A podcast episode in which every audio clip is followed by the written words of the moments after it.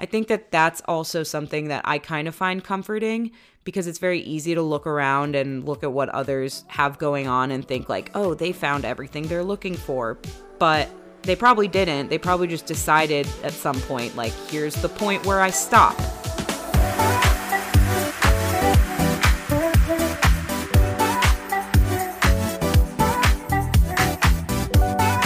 Hey, welcome back.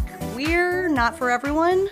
We're an existential commentary podcast hosted by a one potato and one potato. and I'm the potato. And Ke- Kess. what what if your name was Kess? Yeah, what if it was? I thought you were going to say Kevin at first, and I was going to be like, I don't know. But I have an inside joke with some of my friends where they call me Hess. I don't even remember how it got started. Is that like But- a Spanish pronunciation? Uh, you know what? It could be. It very well could Hess? be. Hess. There's actually also a Hess like wine brand, but my nickname came before we were aware of that. All I'm saying is you can call me Kess. Is it offensive for me to say Spanish pronunciation? Is that a, is that offensive?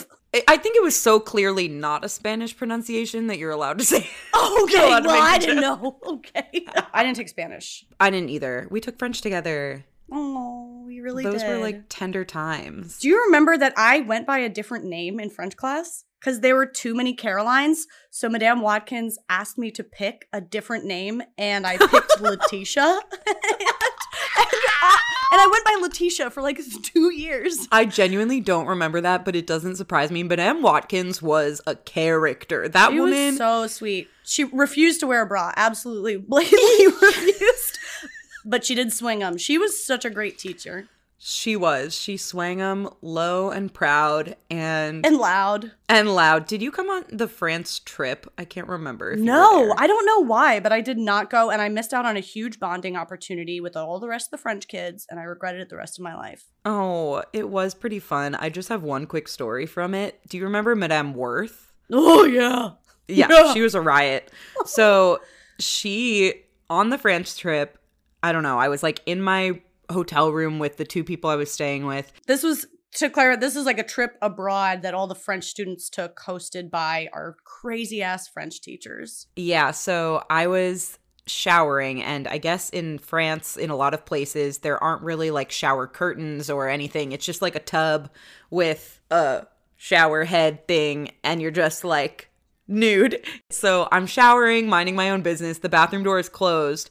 And I guess my mom tried to call the French teacher to check on me because my mom was back home while I was on this trip. And I was like, uh, I don't know what's the word for it. I was just like a mama's girl, like homebody. I never went anywhere without my parents. I was sheltered. So she was worried. She called the French teacher, and Madame Worth barged into our hotel room. Our friend, I think Sheila, was like, Jessica's showering right now.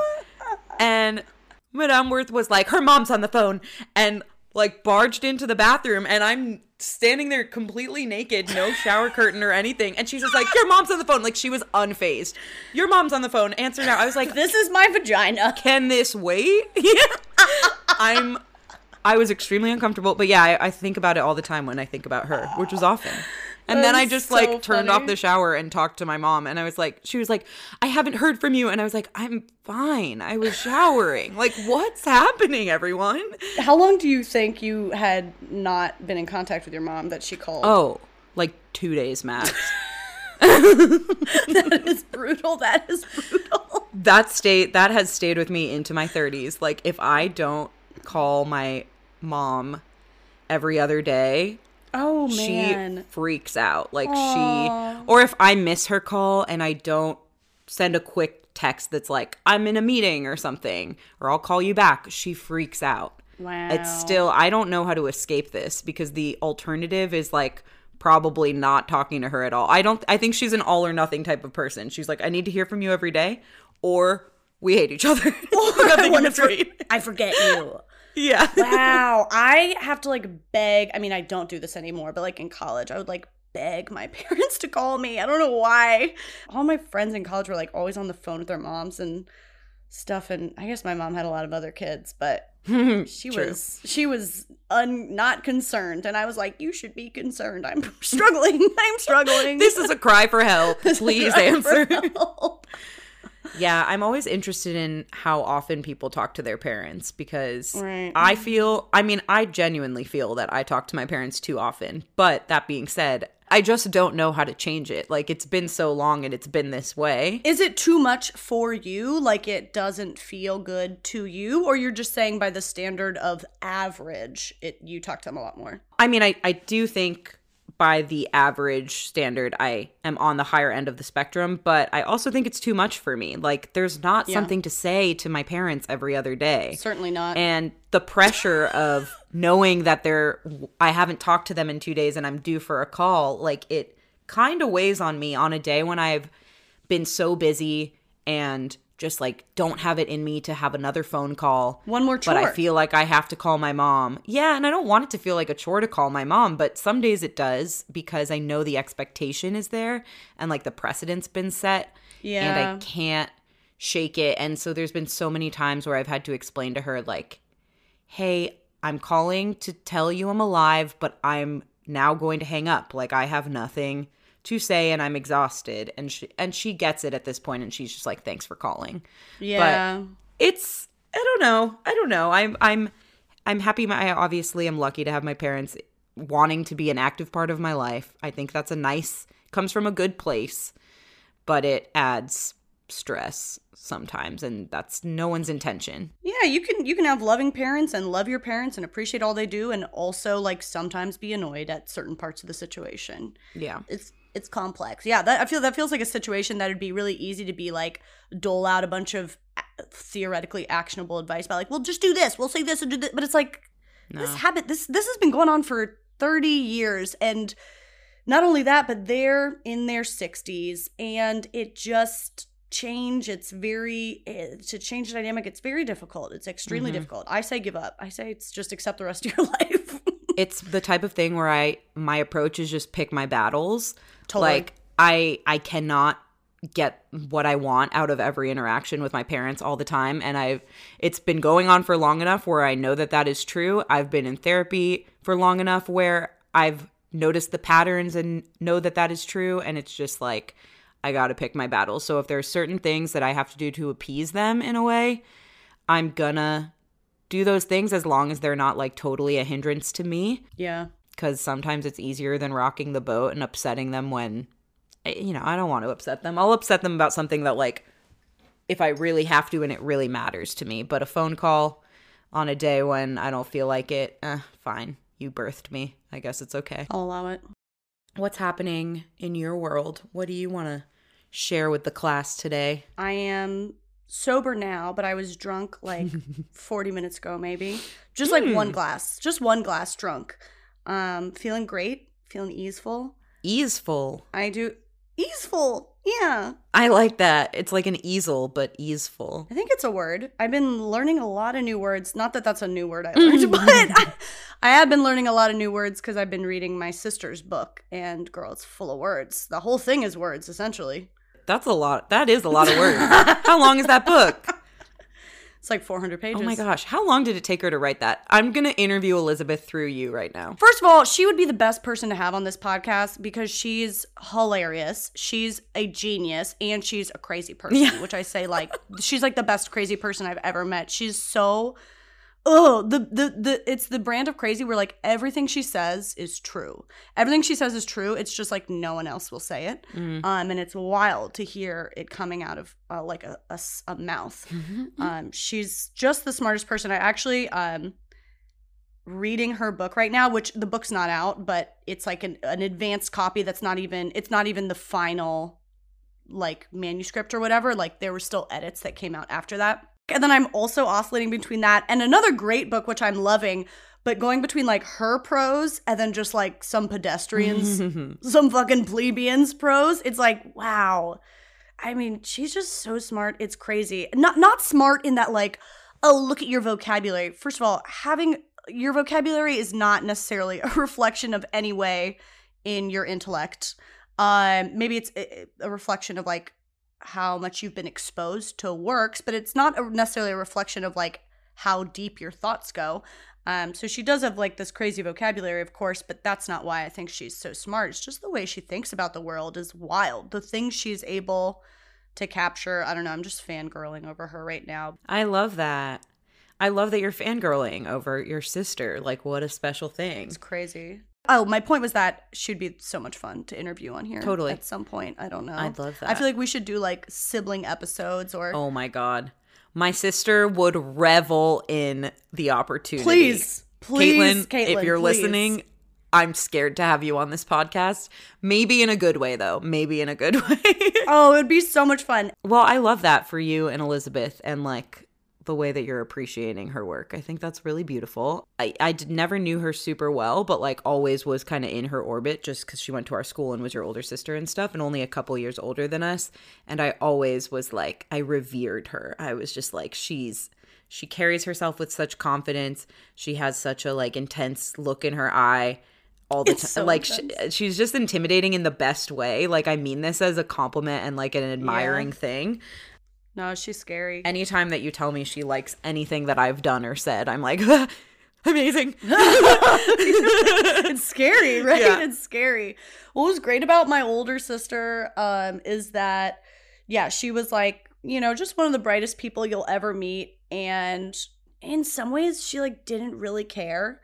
I think she like frequently got in trouble for like disrespecting teachers and stuff and like like verbally embarrassing them like linguistically or something. I don't know. She and falling asleep in class. She was always falling asleep in class. Yeah 'cause she like can't sleep ever.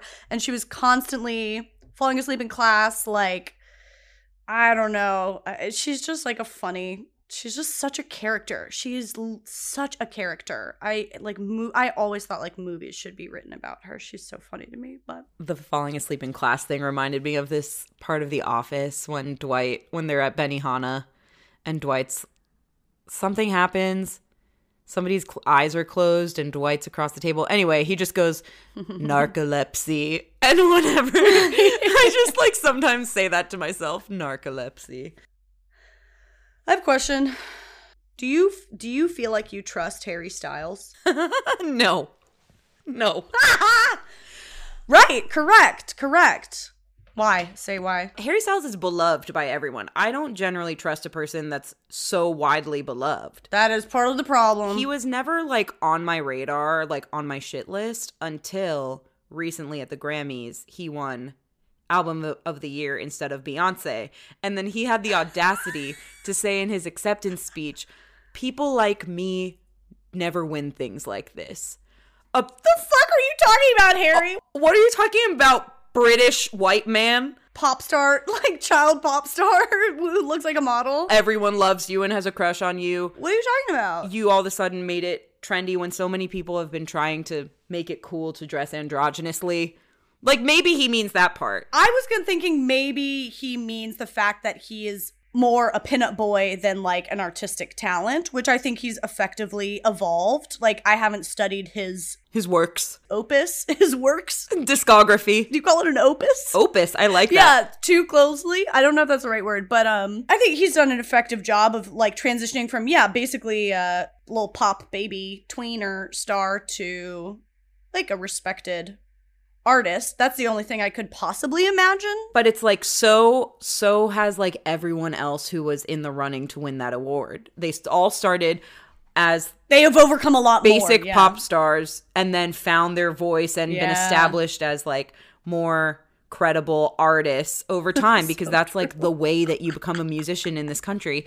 And yeah, he's against all these like black and and people of color, women and like I was just like, dude, everyone was waiting for the name Beyonce to be said and then that's what you said. So, The fuck did he mean? Did anyone ask him what did you mean by I that? think everyone just decided that he's an idiot. You know, before they didn't ask That they didn't clear. approach it with curiosity. They approached it with you're over now. It's you won a Grammy and now you're He's done. not over. He's not over, but I'm mad. And a lot of people are Yeah. of the same mind as what I'm describing.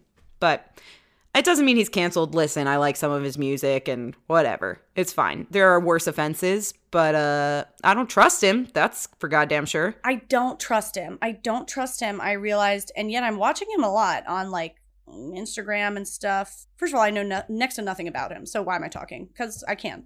Be, um, but he's obviously incredibly talented. He's a, an incredible performer.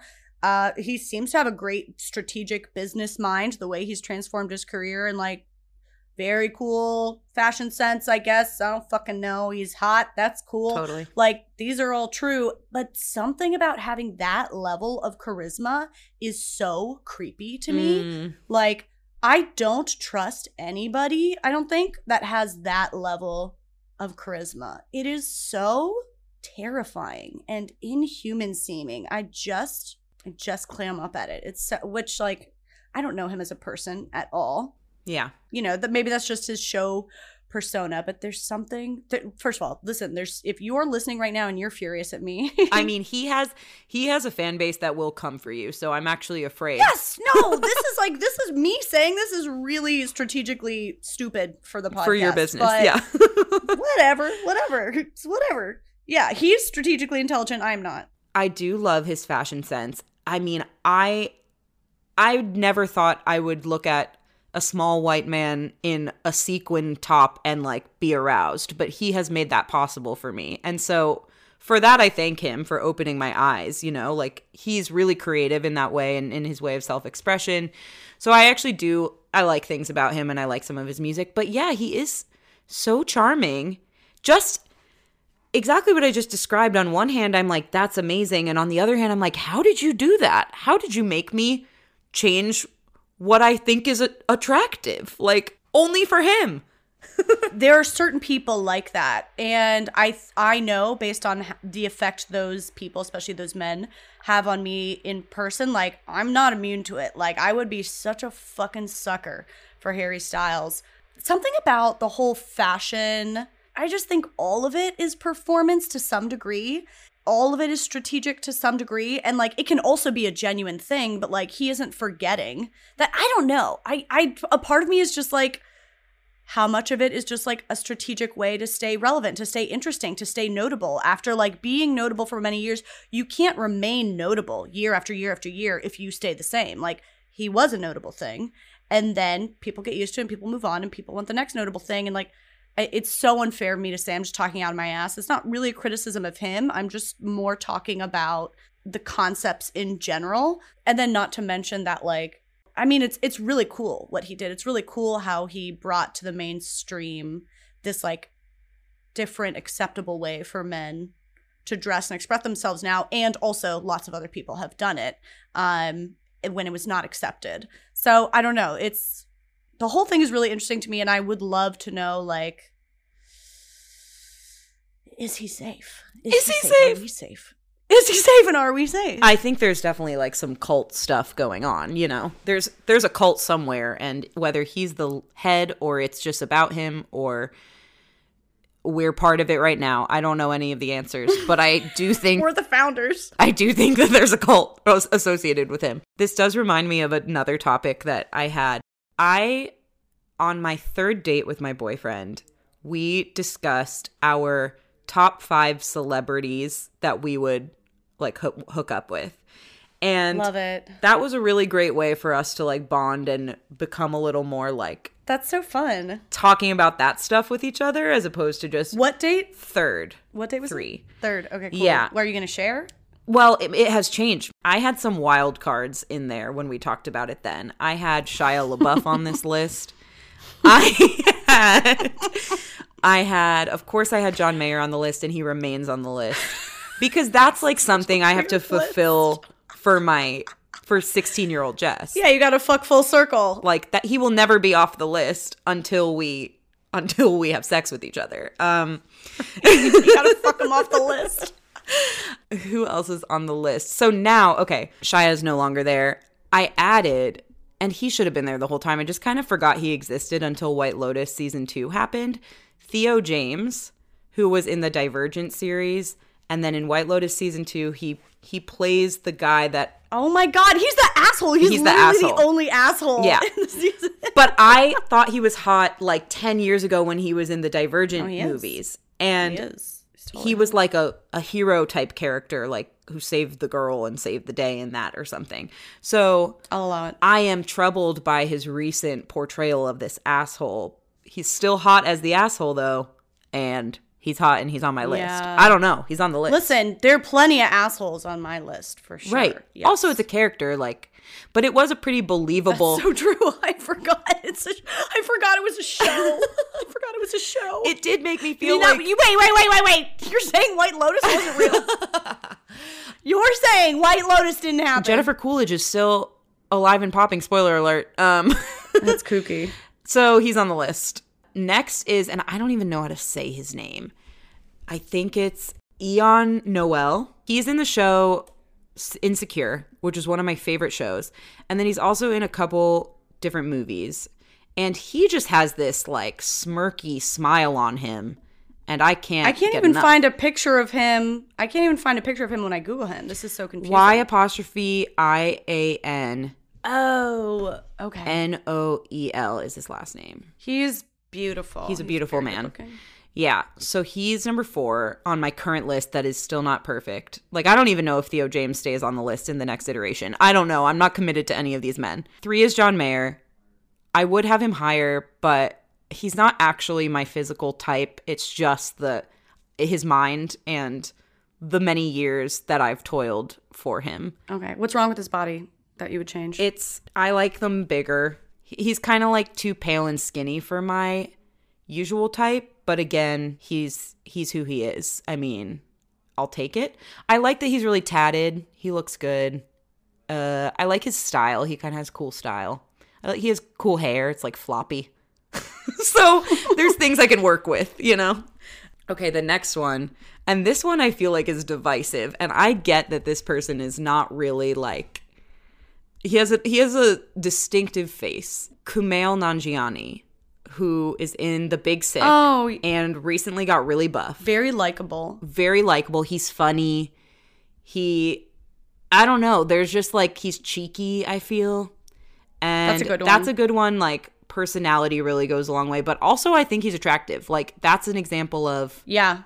the more I saw him in things, the more I was like, actually, I have a crush on this person. And then number one, and it feels like number one shouldn't even be on the list. Like he should be on a separate list. He he shouldn't be listed with these other people that are on my list. So that's why I feel weird about it. But King Idris Elba, I mean, Oh yeah. Classic. classic. But he's on the older end. That's a daddy. that's a daddy. Oh, that's a daddy. Oh, that is like the youngest end of my scale. Oh, is it? Okay, that's going to make me feel better because I think he stands out from the rest of the people on my list because of age, because of stature. Like he's just like an established like man and everyone else on my list is like a hot young boy or something. Yeah. But I agree. so that's my current list. I I feel like there's people I'm forgetting that they exist. And I wanted to the reason I even brought us here is because I did briefly consider putting Harry Styles on the list. I think I'd like a Harry Styles equivalent, probably. Okay, so do you have thoughts? I know that I just sprung this upon you. Yeah, I have thoughts. These are people, I don't know if these are my tops. Right. But I literally just put this together sitting here. People that I'm like, well, I've definitely found you attractive at different times. And they're all daddies. Daniel Day Lewis. You've always loved him. all day long, all day long. I'm so attracted to someone who seems both smart, withholding, and essentially completely unattainable. Just like total enigma. Right. What a fucking ghost. Um, these are all, this is all, I think, pretty much toxic attraction, I would say. I was really, really just into a classic old Brad Pitt when he was younger. Not so much now. Yeah, would agree. Um, Not anymore. His day has passed. Nothing, yeah. What era? To scoff at. What era is like your favorite Brad though? Because there was the long hair, there was the spiky hair. Oh, no, I'm definitely short hair. I love, I was really into Ocean's 11 Brad Pitt. Yeah, I mean, yeah, I, I would agree. That's the one I would choose probably. That's a great movie. That reminds me that Matt Damon is someone that I love and maybe should Shocking. Sexually. sexually, yeah. You know what? Actually, though, I just watched, for the first time, I just watched Talented Mr. Ripley, and he's kind of twinkish in that, but he's so beautiful. Yeah, I'm thinking more like in any of the Ben Affleck, Matt Damon movies where he has the Boston accent. I have a weird thing for like a dirty accent. Good Will Hunting is so hot. Yeah, and he doesn't give a fuck and he's anti-establishment and he's so smart but he doesn't even care. Like that's so hot. It's so hot. Yeah, Matt Damon, Yeah. not my usual type, but that I don't really have one. It's just like all over the place. If you're hot once and I see it, If you're hot once If I catch you being hot, you're fucked. And it's it's over for you. You're on the list. Consider yourself you. listed. listed. All right, I'm gonna say I get more youthful with Tom Hardy. Tom Hardy. Oof. Okay, yeah. See, He's beautiful and so talented and so dark. Most of them I would say go pretty dark. Ooh, I love a darkness. look at I love a dark intelligence. I you just unlocked something for me, yeah. Cause I don't Yeah. what's he in? Like I know his name, but I don't watch First of all, he's first of all he's Bane in Batman. Oh shit. Okay. He was he was born in the darkness. Yeah. yeah, this is a I mean, this is a real piece of man meat right here.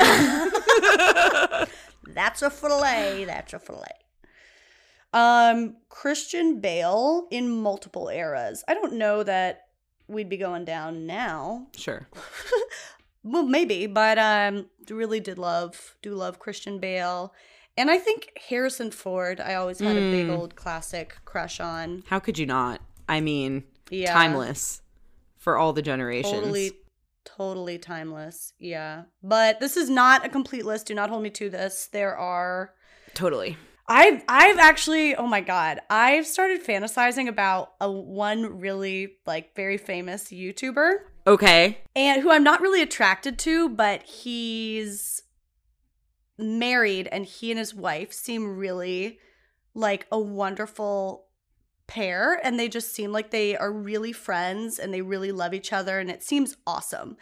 And I like did an experiment the other day where I was like I wonder if I could um why am I stumbling over words here? Masturbate to to completion to to the fantasy of someone loving me because I don't think that's ever one of my sexual fantasies of like it's never like being in love. It's always something like upsetting, you know. Yeah.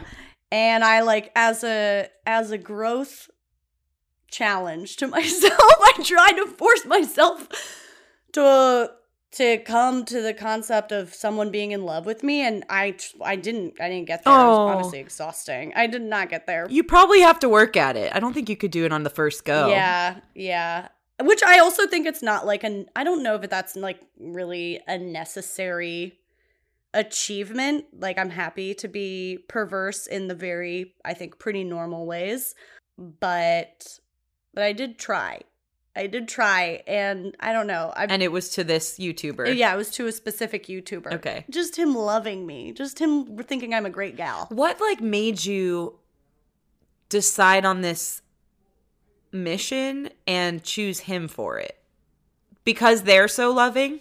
Yeah, I'd gotten kind of like fixated on their relationship because of interviews I'd seen, because of like ways I'd, because like videos them together. Just like, I just started, like, I went on like a little mini obsession rabbit hole on their relationship. So many things about it seemed like the, I don't know, the ideal of like finding friend. Also, why am I protecting his anonymity? He doesn't give a fuck. It's Cody Ko. Cody Ko. If you guys watch YouTube. Cody Ko is so cute. He's adorable. He's definitely I wouldn't say he's like my type, but he's like you know what I really appreciate him about him actually is that like he is funny and he's one of few YouTubers who he's enormous, but he doesn't seem he at least doesn't let on a huge ego. Um, which is pretty fucking rare when you've made that much money and that much of a following. And his wife, Kelsey Kreppel, like seems also so funny and weird. Like at first I just noticed how funny and weird she was Mhm. and like beautiful. And then I started watching stuff, I don't know, interviews about them meeting. And it's really fun because a lot of it is captured. Like he was already a YouTuber when they met. So a lot of it, like a lot of moments of like some of the first times they hung out are captured on his podcast before they were ever dating and him talking about this girl he had a crush on and Mm. and how it was so different how he felt like before dating her everyone he dated just like didn't really get his humor and everything and he would have this feeling of like i wish you know you'd hang out with them and like kind of just be ready for them to leave and i was like that's kind of that's kind of how i feel that's a big thing i'm I guess kind of struggling through. Like it's just hard. It's just rare to find that personality match. And I had that personality match a hundred percent with my ex of six years. There were other emotional things that were missing, but I had that. Like, if nothing else, we were comedy partners. Yeah. Almost perfect comedy partners. I wish I could have him on the podcast. Mm. And I'm like, man, I wonder if I'll ever and get a, encounter that again because that's almost I think more rare than finding love Yeah. is finding your comedy partner. I think that's even more rare. And I I just got really fascinated by Cody Ko and his wife, and I'm like, I hope they're happy because it makes me happy watching them. Yeah. And I jerked off to the idea that he might also love me. I really like that. I'm interested in this concept you just brought up of like kind of personality, humor, like almost best friendship dynamic with a partner, and then. Like all the other things that you need with a partner because I don't know, like that is obviously I think it's normal to want all of it. I'm debating what I need to give up or if I do need to give things up. I'm I'm not saying that they're all requirements. I'm I'm prepared to give things up, but it's hard to figure out what, What I mean when give I came out of that relationship, when I came out of that relationship, I was like I don't I'm never dating a funny person again, which was like a stupid reaction, but I was just like I don't care about personality match anymore. I have friends that can be my personality match. Like I want someone who makes me feel safe yeah. um, and makes me feel heard, which I, I think that's a very valid way to enter a long term relationship. I think that's a completely filling dynamic. But then I think I like swung too hard in the opposite direction, and I've dated some people that I had like not enough personality match with, maybe. Mhm. It is so complicated because, like, this is kind of, in a way, it's something I've talked to my therapist about a lot. Which, by the way, mentioning Barbara, somebody messaged us and was like, hey, the way you talk about your therapist is amazing. Could you, like, would you be open to sharing her name? And I thought that was like sweet and funny, but also, I don't think she's taking new uh clients because she is probably going to retire in the next couple years and then I'll be fucking free falling. She she was like, I don't want to love anyone after Jess. Yeah, I know. We're both I don't want to help anyone after Jess. we're both riding off into the sunset together and I'm not I won't go to therapy when she's retired. Um, and I'll just be That is so fucking funny. yeah. Anyway, so we talk a lot about like how in this day and age people expect so much from their partners like they expect a soulmate, a lover, a best friend, a business partner for some people like everything that you want to achieve in life and all of the things you want to feel and all of your happiness and success like from one person in one relationship and it's just a completely unattainable and unrealistic thing expectation to put on somebody Yeah. um or at least to put on them a 100% of the time for the rest of your life Right. but it is so ingrained that like our generation is looking for so much of that all wrapped in one person and i've had to very much untether my expectation of that from what i look for in partners and tell myself things like you know well i have friends for some of this or i have you know when you're when i'm going through something difficult it's like i want to talk to my partner about it, but I also don't want to put every single difficult thing on my partner. So then it's like, okay, I have to still keep other strong connections alive and um, have like a friend that I go to for one thing, and maybe my sister I go to for this type of thing, and my partner I go to for this type of thing. And it doesn't mean that you like shouldn't be able to tell them anything, but I just don't think we should rely on them for like everything we need from the world, which uh, it sounds like when you say it out loud, it's obvious and we all agree, but in practice, it's very hard to Yeah. not get wrapped up in that. I feel like I've actually started expecting too little from people. Like an overcorrection. Um, yeah, I think an overcorrection, which I guess I'll land somewhere in the middle. And I, I really do think there's just like a, I think I, I think there's just like a bunch of different ways to have like a great marriage. Not that like marriage is the end all be all. I, I think you know when I use the word marriage, fill in whatever the fuck you know what I mean. Like Yeah. committed relationship, whatever, partnership. I think there are like so many ways to have one that works for you. Like I don't think everyone needs the best friend aspect. I don't think everybody needs the like intellectual connection. I don't think everyone needs um a spiritual connection. I mean, you know, actually that one's I feel like probably everyone does need that, but like not everyone needs a humor connection. Like I think it's different for everybody. Yeah. Um, not every not everyone needs as much of a physical connection. Like you can have a romantic connection without it being super physical.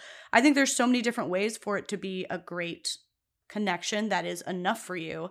And I can't figure out what the fuck that would actually be for me. Yeah, Yeah. which maybe you don't figure that out till you encounter it, but it has really thrown me for a loop. I feel like I had like a a once in a lifetime personality match Mm. and maybe like even less than once in a lifetime. I think lots of people never get that. And so I'm like, well, probably won't get that again. So what am I supposed to be looking for now? And I'm I'm happy I'm not in that. It clearly wasn't enough. Yeah. I would rather be somewhere where I feel safe and feel trusted and stuff. It can look a million different ways, and the combination of qualities can and should and will look different for everyone. Right. It's like, yes, of course.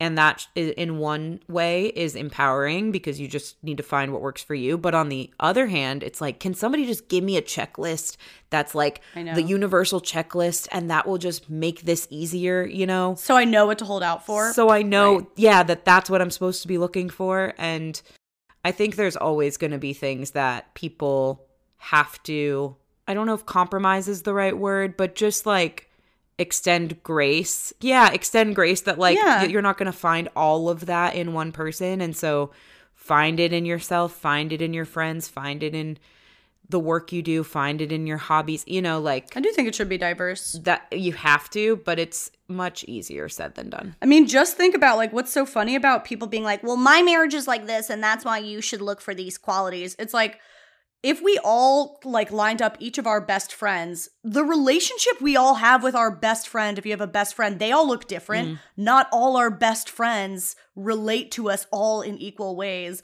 Like, if we all brought out like our positive the whatever positive relationships people have with their parents they don't all look the same like or a positive relationship with your sibling or some some other friend like there's no other relationship in life where we're like it always looks the same Totally. no it fucking doesn't but what the hell do it look like Yeah, even what we were saying before when I was talking about um how often I speak with my parents, it's like that might make it sound to someone like, "Oh, what a close ideal relationship she has with her parents." But like that is not necessarily true. There are so many complexities to my relationship with my parents and so many things that are not the ideal in you know uh, that I would want to be different or I would want to be better or I look at other people and how they have this aspect that I don't have um with mine. So like that applies to all of it. mm-hmm. And you just I don't know, it's just like getting comfortable. I mean, with your parents you don't get to choose them.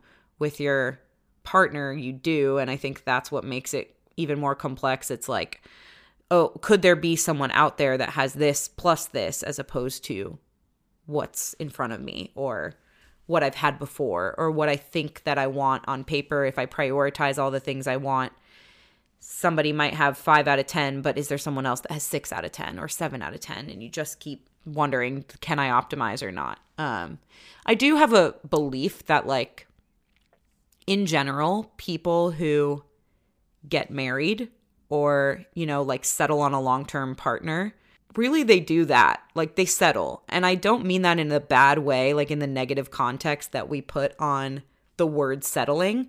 I just mean that i think there comes a point for people when they decide like you know what? This is it. I feel ready for this at this point in my life. The person i'm with feels ready for it. I have a lot of good things with them and i'm willing to work on anything that's not good and like so i'm going to choose them like it's a choice yeah yeah, yeah. and I think that that's also something that I kind of find comforting because it's very easy to look around and look at what others have going on and think, like, oh, they found everything they're looking for. But they probably didn't. They probably just decided at some point, like, here's the point where I stop. I'm going to stop now with this person. I've found enough. And I think you probably feel that when you arrive at it. Totally. Because the opposite is that you are constantly looking for the next best thing, the next better thing, which is like a, a pretty terrible, like both ungrateful and like uncommitted way to go about life. Like it's it's funny that you have to strike like a very fragile balance between not oversettling out of fear and not always trying to just trade up for something else. But ultimately, I, I don't really stress about it. I really don't.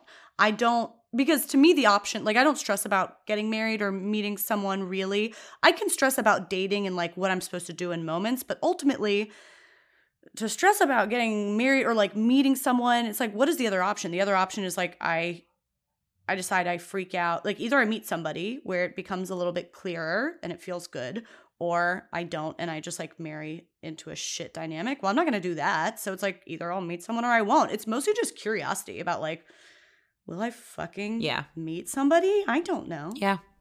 No, I, I totally get it. I think that makes sense. I- I- And I think that's the best way to be. It causes me stress that there are a lot of people in the world that put themselves on timelines and are stressed like, "Oh, I'm 30 and I'm not married yet," or or whatever. That's when you fuck shit up. Totally. That's when you do settle. Ugh. You know, that is when you do Yes. like choose the thing that you maybe shouldn't have just because you thought you needed to escalate your timeline or you were behind on your timeline.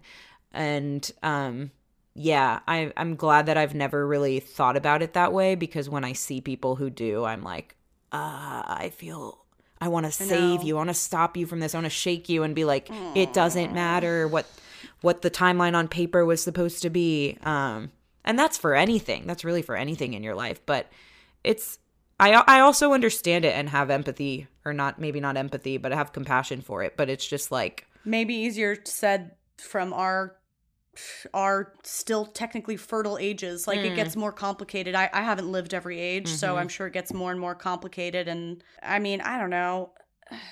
The, the thing i'm always thinking about is like all these marriages i feel like i grew up with you know like people who are now maybe the boomer generation watching their marriages and just always looking at them like almost all of them were terrible like i feel like i like i'm hard pressed to think of a marriage i respected growing up that that i was like excited to be a part of no one was asking me, but you know what I mean theoretically.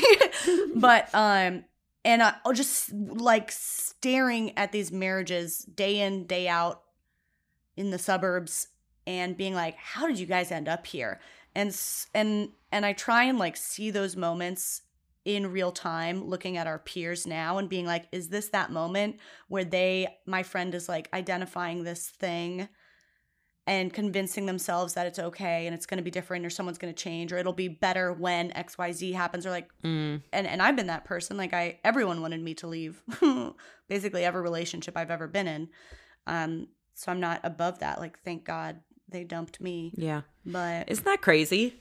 What you just said like really struck me because it is so my experience as well of like knowing that something was wrong but sticking with it until they broke up with me. Like and then you're like I thought about breaking up with you a bunch of times. but I never did it, you know? Like never did biggest like truly the biggest favor yeah, that was done to me I feel the same way. unfortunately So there's this guy that I went on one date with. We like knew each other, th- but kind of like distantly, and then we saw each other on an, a dating app, matched, decided to go on a date. It was like, oh, it's you, hi, and then went on a date. Nothing happened.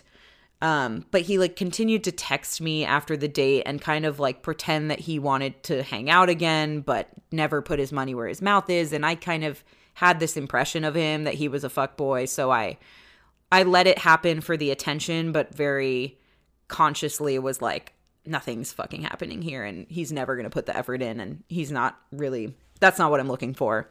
So and you didn't see him after that first did not date. see him after that first date, but texted on and off.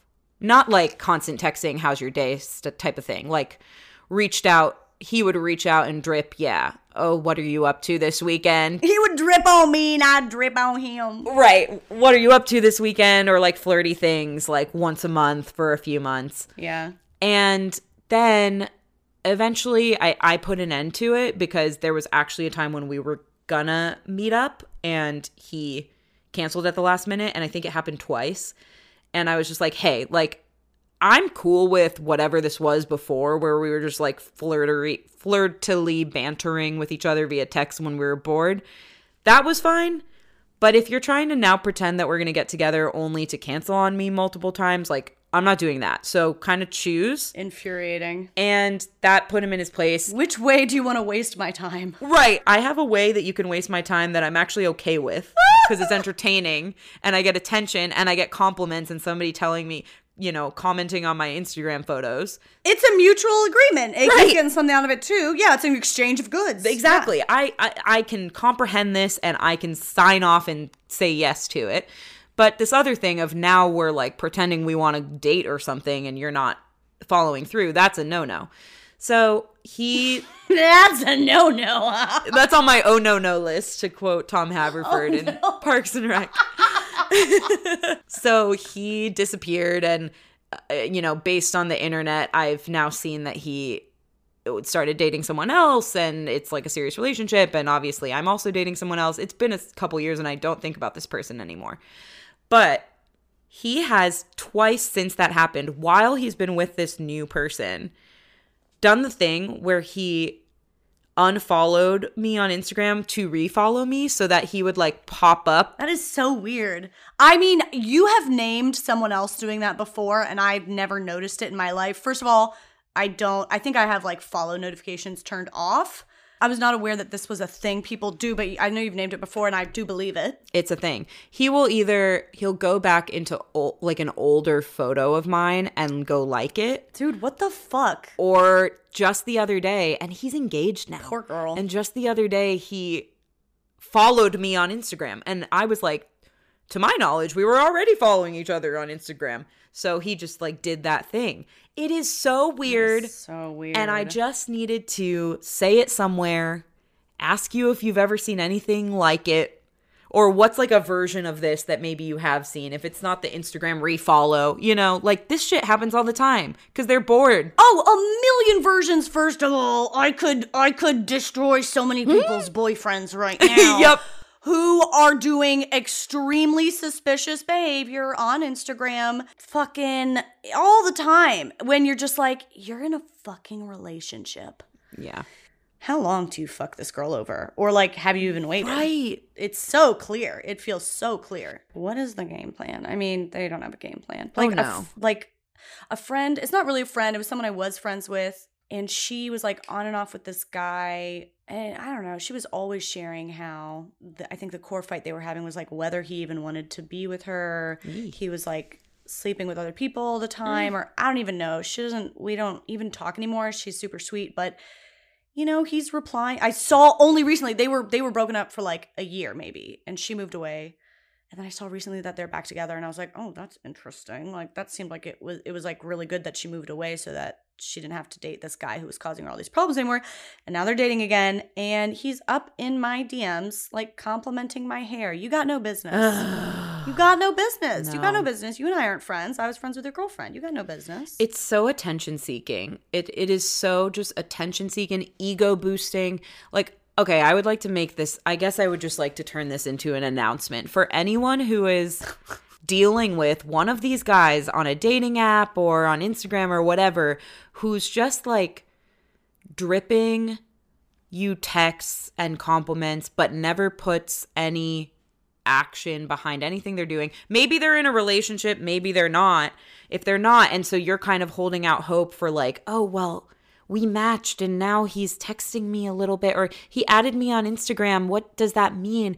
It means he wants attention. It means he he's a man ho who wants to just like know that this girl that matched them on a dating app, which means that you think they're attractive, he wants to keep you in his orbit so that validation seeking yes, and that's it. just validation seeking I just feel like younger generations Oh, need yeah. to like know that. Know like men men do validation seeking just as much as women do. I think women get the bad rap for like, oh, they just want to be hit on. They just want to be flirted. Mm. Men do it like just as fucking much. Mhm.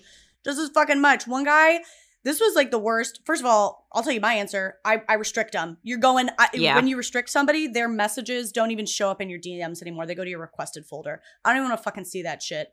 But um, this guy I went on one date with from a dating app a, maybe a year and a half ago. And we actually had a fun time and he was cute. Like something about him seemed kind of douchey. So whatever. But I was like fresh. I'd freshly moved to DC, went on this date. And then he was like texting and messaging me, and he probably talked about meeting up like 20 times, but never pulled the trigger on it and was just like wanted to be a texting buddy, but was like also really flirty and just like crazy the amount of time wasting. I, I would never let it go on that long now. Like back then, now you have like one chance. But back then, again, I I hadn't dated in like six years. I, you know, you forget what like what the standards are. Yeah. Didn't ever want to see me. Just wanted to text, just wanted to make sure I'd respond, just wanted to make sure I could he could see me maybe Mhm. if he wanted to. And he put a lot of he put a lot of effort into it. It wasn't just like, what's up? It was like conversations and I mean, who knows? Maybe he was just copying pasting to a bunch of other women. Yeah. And he's still doing it. It's been a year and a half. It's been a year and a half since we went on one date, and he is still doing it. I had to re-restrict him the other day, and I don't think I'm some fucking special butterfly. This is how this happens to All everyone. I know that. It's just crazy how prevalent it is. It's crazy. People, it's like you are hurtling towards death. Don't you want to do something more productive with your life? It's also like, has this ever worked for you? And that's why I Yeah, feel the need. Exactly. That's why I feel the need to talk about it because you and I are very much on the same page and clear about what this is, but it's working for them with some people. And that's why they keep doing it. So that's why I'm like, I need to blow these guys' spots. I need to say, like, Yeah. like stop entertaining that because you're not going to get anything out of it and it's just wasting your time even and I don't even necessarily believe in the wasting your time because you could meet a better person. I don't even mean that. I just mean literally wasting your time that you spent texting them back where you could have been you know doing your hair or something. It does it, it doesn't have to be that deep. Jerking off to Cody Ko. Yeah. You could be literally doing anything better than that. Yeah. just like sitting in a dark room like the more you expose the more you expose yourself like i'm talking to myself right now because this isn't something i've aced but like there is a danger to exposing yourself to a lower level of treatment than you want to ultimately settle down with. Like even if you're like oh but i'm not going to date this person seriously just spending time with them like it lowers the standard and you start to forget what your standard actually was. Mhm. and then the next person you date only has to be like incrementally better than that terrible thing. It's like it's not good to do. It's better to just not expose yourself to it it does start to lower your standards so that when somebody gives you like an ounce more of real investment, you're blown out of the water. And I mean, the bar is just on the floor. So, you know, the bar is on the fucking floor it's in hell. I I have little moments sometimes where I like I was walking behind this couple on the street last night coming back from the gym. First of all, they this fucking couple doubling up on a narrow sidewalk in the rain with their umbrella wouldn't let me pass. I Mm-mm. could have kicked them both under the knees mm-hmm. and taken them out. I was so mad and it's the longest block and they just made me stand behind them in the rain for like it was like a 10 minute block. I could have killed them. However, I was taken by the way he was staring at her and like kissing her on the forehead. And like, this is why they weren't making any fucking progress because he was just kissing her forehead the whole time. But it was like notable. And I'm, I really do try to intentionally take note of these moments where I'm like, okay, I, I know that's a little glimpse of the honeymoon phase, but like, I'm still holding out for some piece of that. Like, it, wasn't what I'm trying to say. Like, it wasn't until seeing it that I'd forgotten how the guys I've dated recently would never look at me that way. Mm. They would never, it would never occur to them to kiss my forehead. It wouldn't even occur to them to look at me while we were walking together. And it wasn't until I saw it that I was reminded that that thing existed.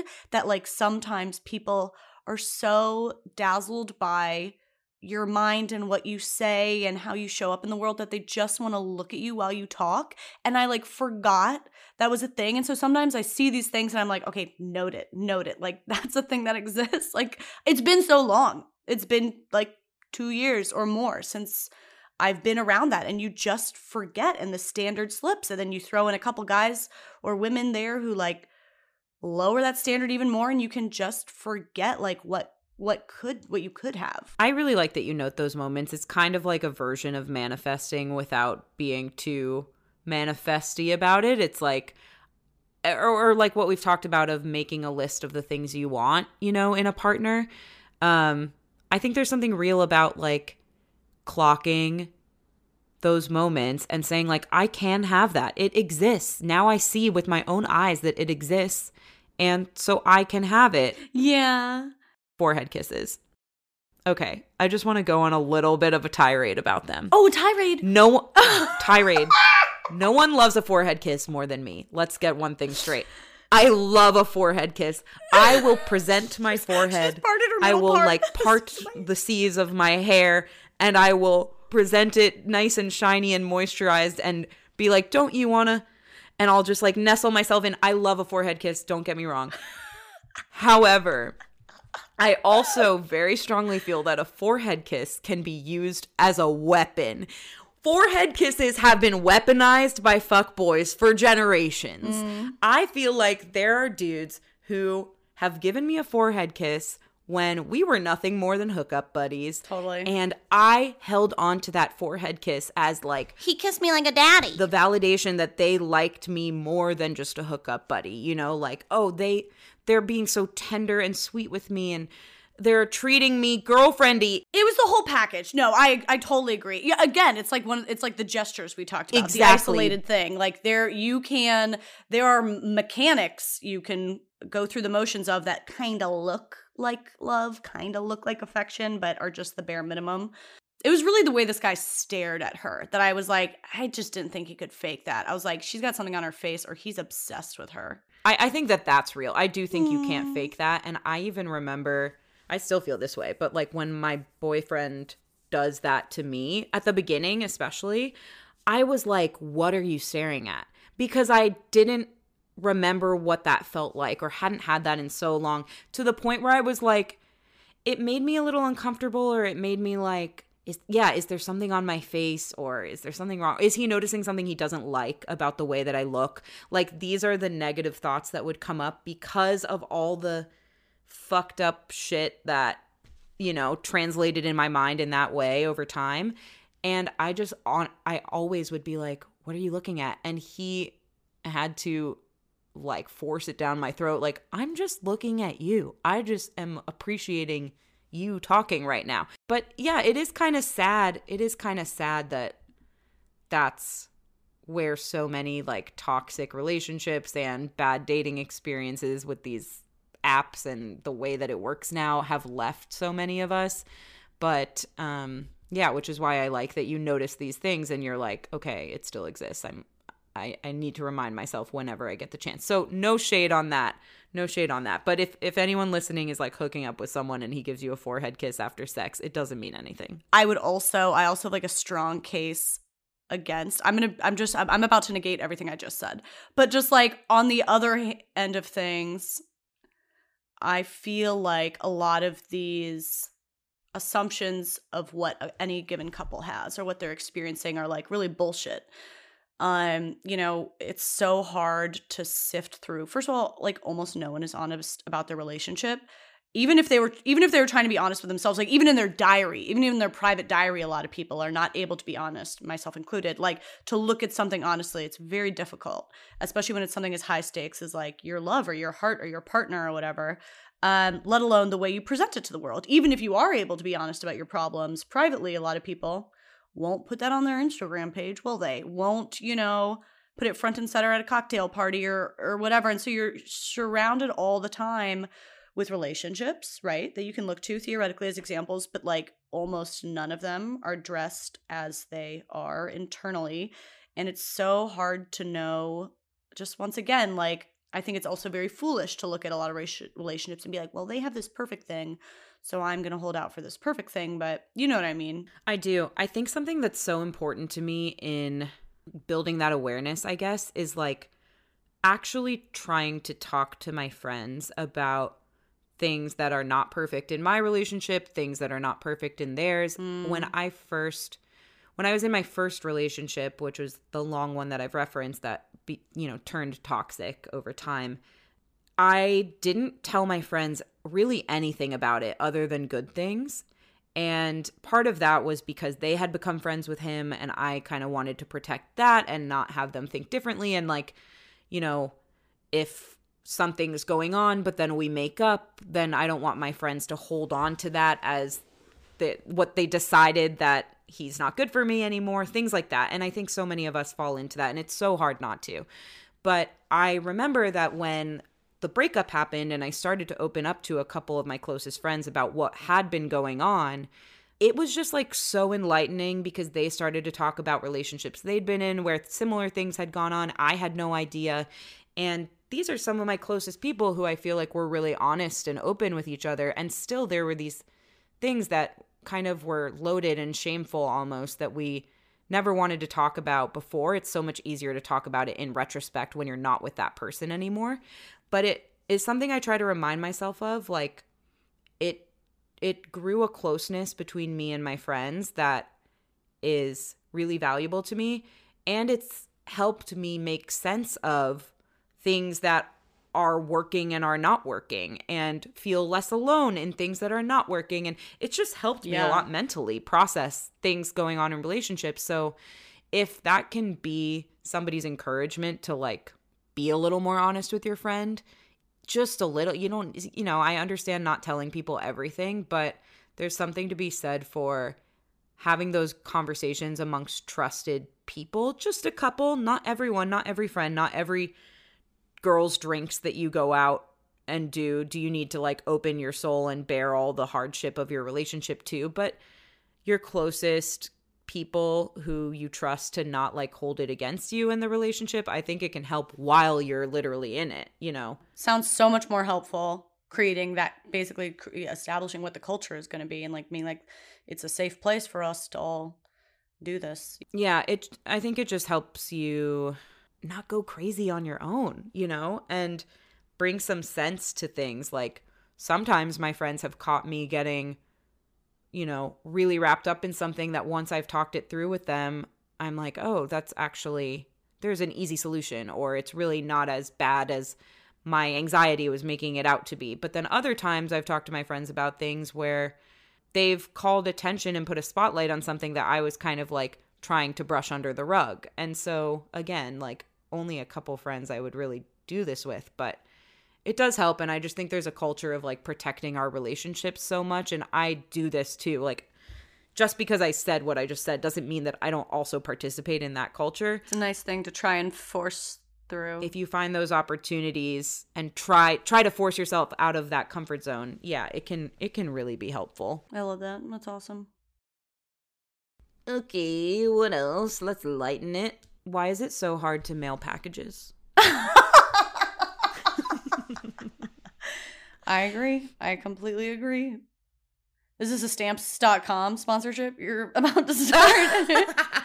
because I was watching That's a- what I'm gearing up I was for. spot I was watching one of those sponsorships the other day and I was like, true, I fucking agree. Like, still haven't purchased that service, but like, why is it so fucking hard? It's like I will put it off for weeks. it's the hardest thing in the world. Now that I have a car, it's easier.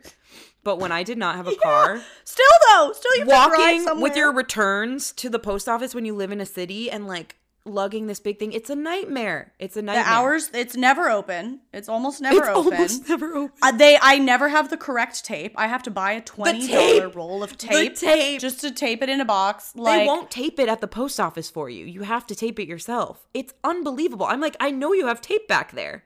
you have to buy it. You have to buy the tape. There was this one time that I was mailing a friend a care package, and first of all, Big it took me three months, maybe longer than that, four or five months to actually mail it. I had it sitting ready for her for months, and it just sat in the box in my apartment.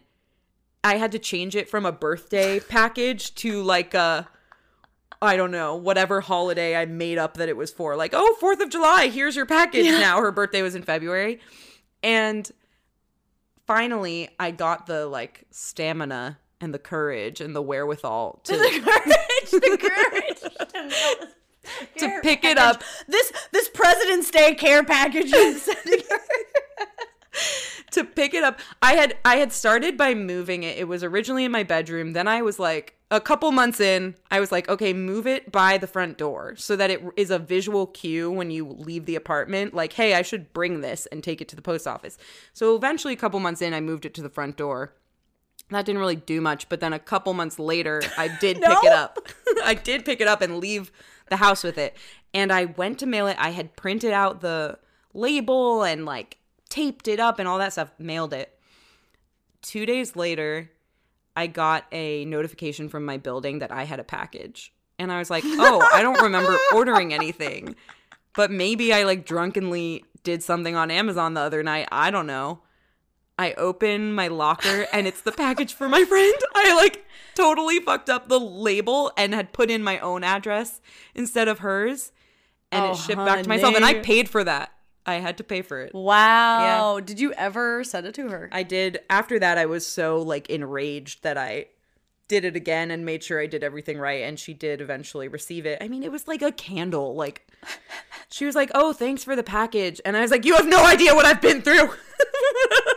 yeah, then you you neutralized the the, the value of the gift by the gift. then being so furious with her and resentful over having had to send it. I was like, "Why aren't you more excited about this? Be like, do a dance Yeah. to show me how excited you are about this package that I just spent months getting to you." You owe me. Yeah. You owe me. It's the worst thing ever. I hate I it. mailed this to myself, you bitch. you don't even know. yeah, it's really, really bad. It's part of why I like can't maintain Poshmark. I'm like, if you sell something, I've done Poshmark on and off at different times, and right now I'm like, if you sell something and you make like 20 bucks off of it, like 20 bucks is not like you would have to pay me more to walk to the post office to ship this to you. You would have to pay me more to actually even think about putting a post office visit on my to-do list. You would have to pay me more than 20 bucks. Totally. Like, don't don't yeah. I mean, if you don't have a printer, you have to find one of those cafes that has the print with me setups. Like, what is what is this nonsense? What is this world we're living in? I don't know exactly what stamps.com is doing, but maybe I should study up and email them for a sponsorship. I have the feeling that they haven't fucking solved the problem. I just went to their website and in the corner it says, Heard us on radio or podcast? Click here. And it makes sense. If you click, it's a place to enter the promo code. But at first I read it as like they have a podcast. And I was like, what is stamps.com talking about? What's the stamps.com podcast? what would it be? All all breaking celebrity news, mail related celebrity news. That could be good. Or like maybe it's confessionals of people who have had mail mishaps. Like maybe I should write in my story and see if they'll yeah. take it.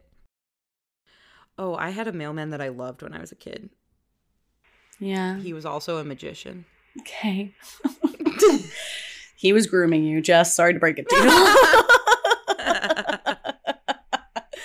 He had the best candy. He had the best candy. And I loved the inside of his house. He was always giving me different gifts. He was so nice. And he had a little puppy dog that he said I needed to help him rescue. I have to go. I have a story. I have one story to cap us off with. This is really short. Okay. This is I call I would call this a redemption story for Wow. for I don't even think it's a redemption for me. It's for a redemption for all mankind. Mankind. Mankind. I was at the gym the other day.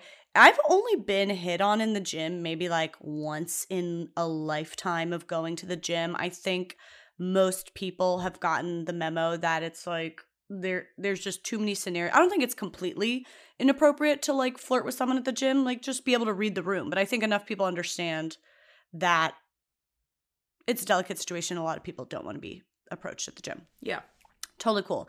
However, the other day, this was a couple weeks ago, I think I was hit on by a guy in the gym in I think the only acceptable way that one can. It was amazing. I was like, I was like, sh- I was like starstruck or something. By his delivery of this. Yes, I just I wanted to give him like an award, and now I love him. But this guy, he was like a cute guy. We were in the gym, you know. I noticed him, I clocked him, whatever. Let him look at my butt, or you know, whatever. And uh, as you do, and by which I mean I just continued to live my life and work out, and my butt was there.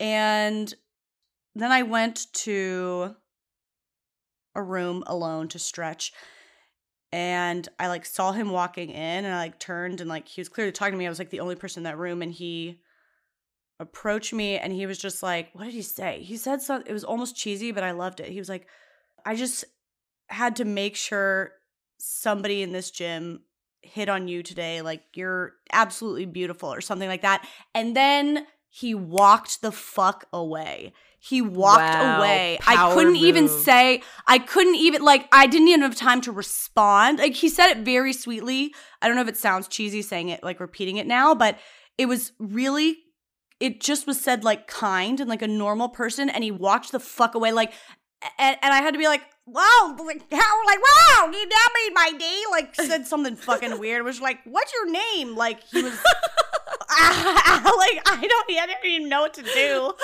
Like, like, uh, I don't know. I I, don't- would have been the same. yeah, like I was Santa Claus and he was like sitting on my lap and I'm like, what's your name? Like, I did not know what to do. but I but I was just and I was trying to think about like well, I don't know, he's told me his name and I was like, okay, cool. You, you're you, you're on a nice list. You know, whatever. Pat him on the head and he walked the fuck away. He was done with me. But but I was just so struck by it. And of course, you know, now I'm in love with him. But um I was thinking about like what made that work, what made that acceptable. And it was just that like it's not that it's it's not that it's so bad for some for a stranger to hit on you or to compliment you or even in some way yeah, to flirt with you, but but it's like when they then like ask something of you, when they think you owe me, it's like, bitch, you you I've already blessed you with the grace of you like you got to look at me. You're welcome. I already gave you a gift. Like, isn't that what you're so happy about? I don't owe you something. If you want to come up and say something, great. But I don't owe you something. It's it's when he just didn't demand anything of me. It was amazing. Yeah, I I was thinking that when you told the story. I was like, what worked is that he walked away. He asked nothing, no phone number exchange, no do you want to go out sometime, no nothing. Just here's a compliment. I'm going to walk away. And then he puts it, it's not like he didn't want you to follow him, probably. Like he would have been very open to the idea that you would then come find him and want to talk more or see him next time and talk more or something. But he was okay with that not happening. Like he he put that in your court. You know what I mean? Totally. If, if Yeah, you yeah, want to yeah. do more with this, you can now come let me know that. I'm not going to assume that you do just because I complimented you. You know what I mean? Yeah. It was great. That- Yeah. that's well done. Good good sir. Did you exchange numbers or do anything? No, literally nothing else happened. Like Oh, I you didn't even I, you did the name thing though. You asked he's on the nice list. He was I, Santa Claus. I don't know what the fuck I said. I must have been like, I pooped my pants. like, I was like completely so dumb. And then asked him his name, got his name. He asked my name. And I think I was like, have a good day. Like, he was not trying, he didn't seize on me asking his name Got as an opportunity for him to elongate the conversation. Like, he was out the door. Got he it. was out the door. That's cool. And it didn't it didn't feel uber manipulative or anything like strategic, like fuckboy either. I mean, I could be wrong. I don't know anything about this man. Maybe I mean, you know, in some way flirting is all a manipulation. Maybe it's a move. It is a move. I mean, like flirting, like complimenting someone is a move. right. Um, that doesn't mean it's like what's the word that I can never think of? That's a synonym for manipulative. I always want to say lascivious, but malicious. But A plus to him. Go off, King. You know, we're in love now. I got his name and that was it. And I just didn't happen to go back to the gym. I've been running outside, so I'm letting him just stew on it now. Now I'm walking out the door. I love that. I love that. If I were you, I would be obsessively trying to figure out who he is. Like, you have a first name, you have a gym he goes to. I would be running a scan of the area, but that's just my energy. I like not looking people up now. Like I actually don't want to know I don't want to look at your Instagram and know what you did last year. I don't really want to see I don't want to know. I agree, but because there's no promise of finding out, I think that would just make my curiosity go wild. But yeah, heard. I think I'll see him at the gym. I think I'll see him at the gym. And even if I don't, like it's a, it's beautiful as a standalone moment. Like what a beautiful moment between two strangers. Yeah. The end. Something that I once did, just if you ever did want to find out somebody's, not like their Instagram, but just find out their last name to be able to like communicate. Yes, tell no, I wouldn't even know I would not know how to go about this. So I was in a coffee shop, like doing work one time, and there was this guy sitting across from me doing work that whole afternoon as well. And we kind of kept like making eyes at each other, like just making eye contact and then kind of looking away. And I felt like I'm not just imagining this because it happened a couple times. And he stood up to leave, and I was like, fuck, I didn't say anything. I was like panicking. I was like, it's now or The never. worst feeling, right? You're like, what am I doing? I know. It's like I've waited three hours. I thought maybe 30 more minutes and then something would happen. and so, what I did really quickly to figure out his last name, I don't know how I came up with it. I looked in airdrop on my iPhone to see if a name, a man's name and picture would come up, and it did. And I found his first and last name, and I found him on Instagram, and I sent him a message. He never responded, but that was my like thing I had to do for myself. Yeah, He doesn't have to respond. That's already a win. That's Yeah. amazing. airdrop guys, you got to get Wow. creative. Girl, I do let me tell you about airdrop. Okay, first of all, that is a stroke of fucking genius. Yeah, you don't even want him to respond at that point because the relationship's already better in the story than it could ever It's be be- in real exa- life. I've taken it to the top, and we can Yeah. go no further. I dump you. I now dump you. I deem you dumped. But when I was on an airplane one time, I was really bored, and I just like some. I'll just start airdropping people like pictures of myself, like whoever has an airdrop. Wait, like, you're one of those sitting people. on, sitting on the tarmac. Yeah, and I listen. Wait, I have to find my phone for this. This guy. I air I just started taking like dumbass photos of me with like my neck pillow wrapped around my head like a hood or a halo and looking truly demented.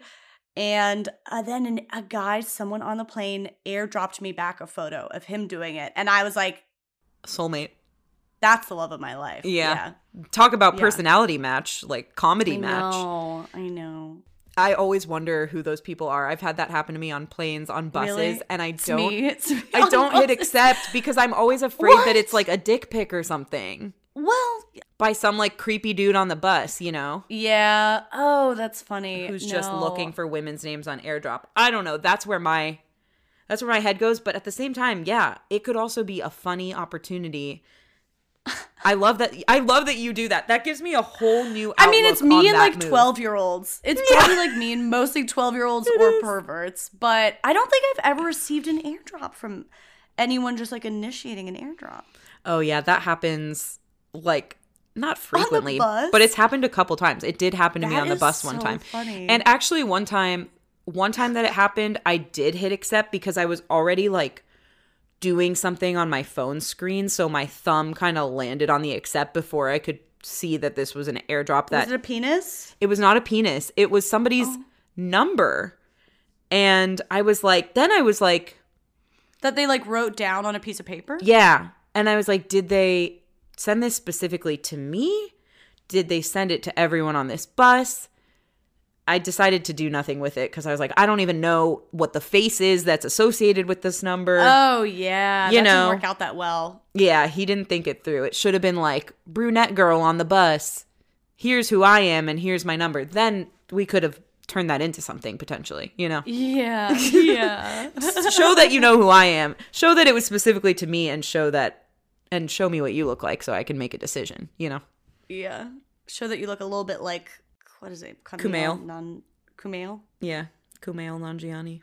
Or, you know, you have options. You could look like John Mayer if you also write songs like him. I don't know. I'll give you that chance. We're done for today. We wrap it up. We wrap it. Thanks for listening. You can find us on Instagram at not for everyone pod, not the number four, everyone pod. Um, share this episode with a friend who needs a laugh. Also, share last week's episode. It was all about career. So you kind of have options, you know, like if you have a friend that's going through something, we have episodes for that. And if you have a friend who just needs a, a break, share it with them too. We really appreciate when you guys share it to stories and Yeah. all of that.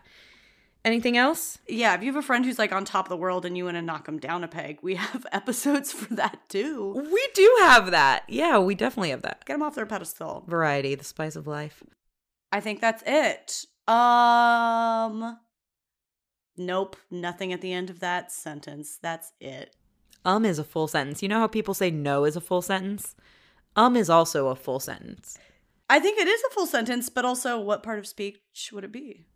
It's a Imperative. statement. imperative verb, It's not a verb. No, to know. it's not a To- verb. It is not a verb. but it's an imperative statement, right? What is no? what is no? We- no, there's no time. There's no time. There's no time. Um, no, Well, I'm gonna say no to that question. And, And to that I say, um.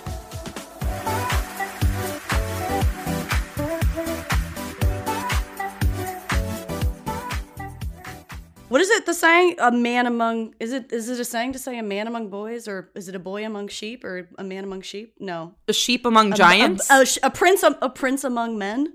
oh, pr- oh, something among men. Who's among men? A something among men. I'm gonna Google this. a prince among men Among is a Men? British sitcom Oh, that ran in 1997. Okay. a man, something is coming up that says a man among men, but that seems like it says nothing. a man among men. That's just a word among words. Okay. Well, All right.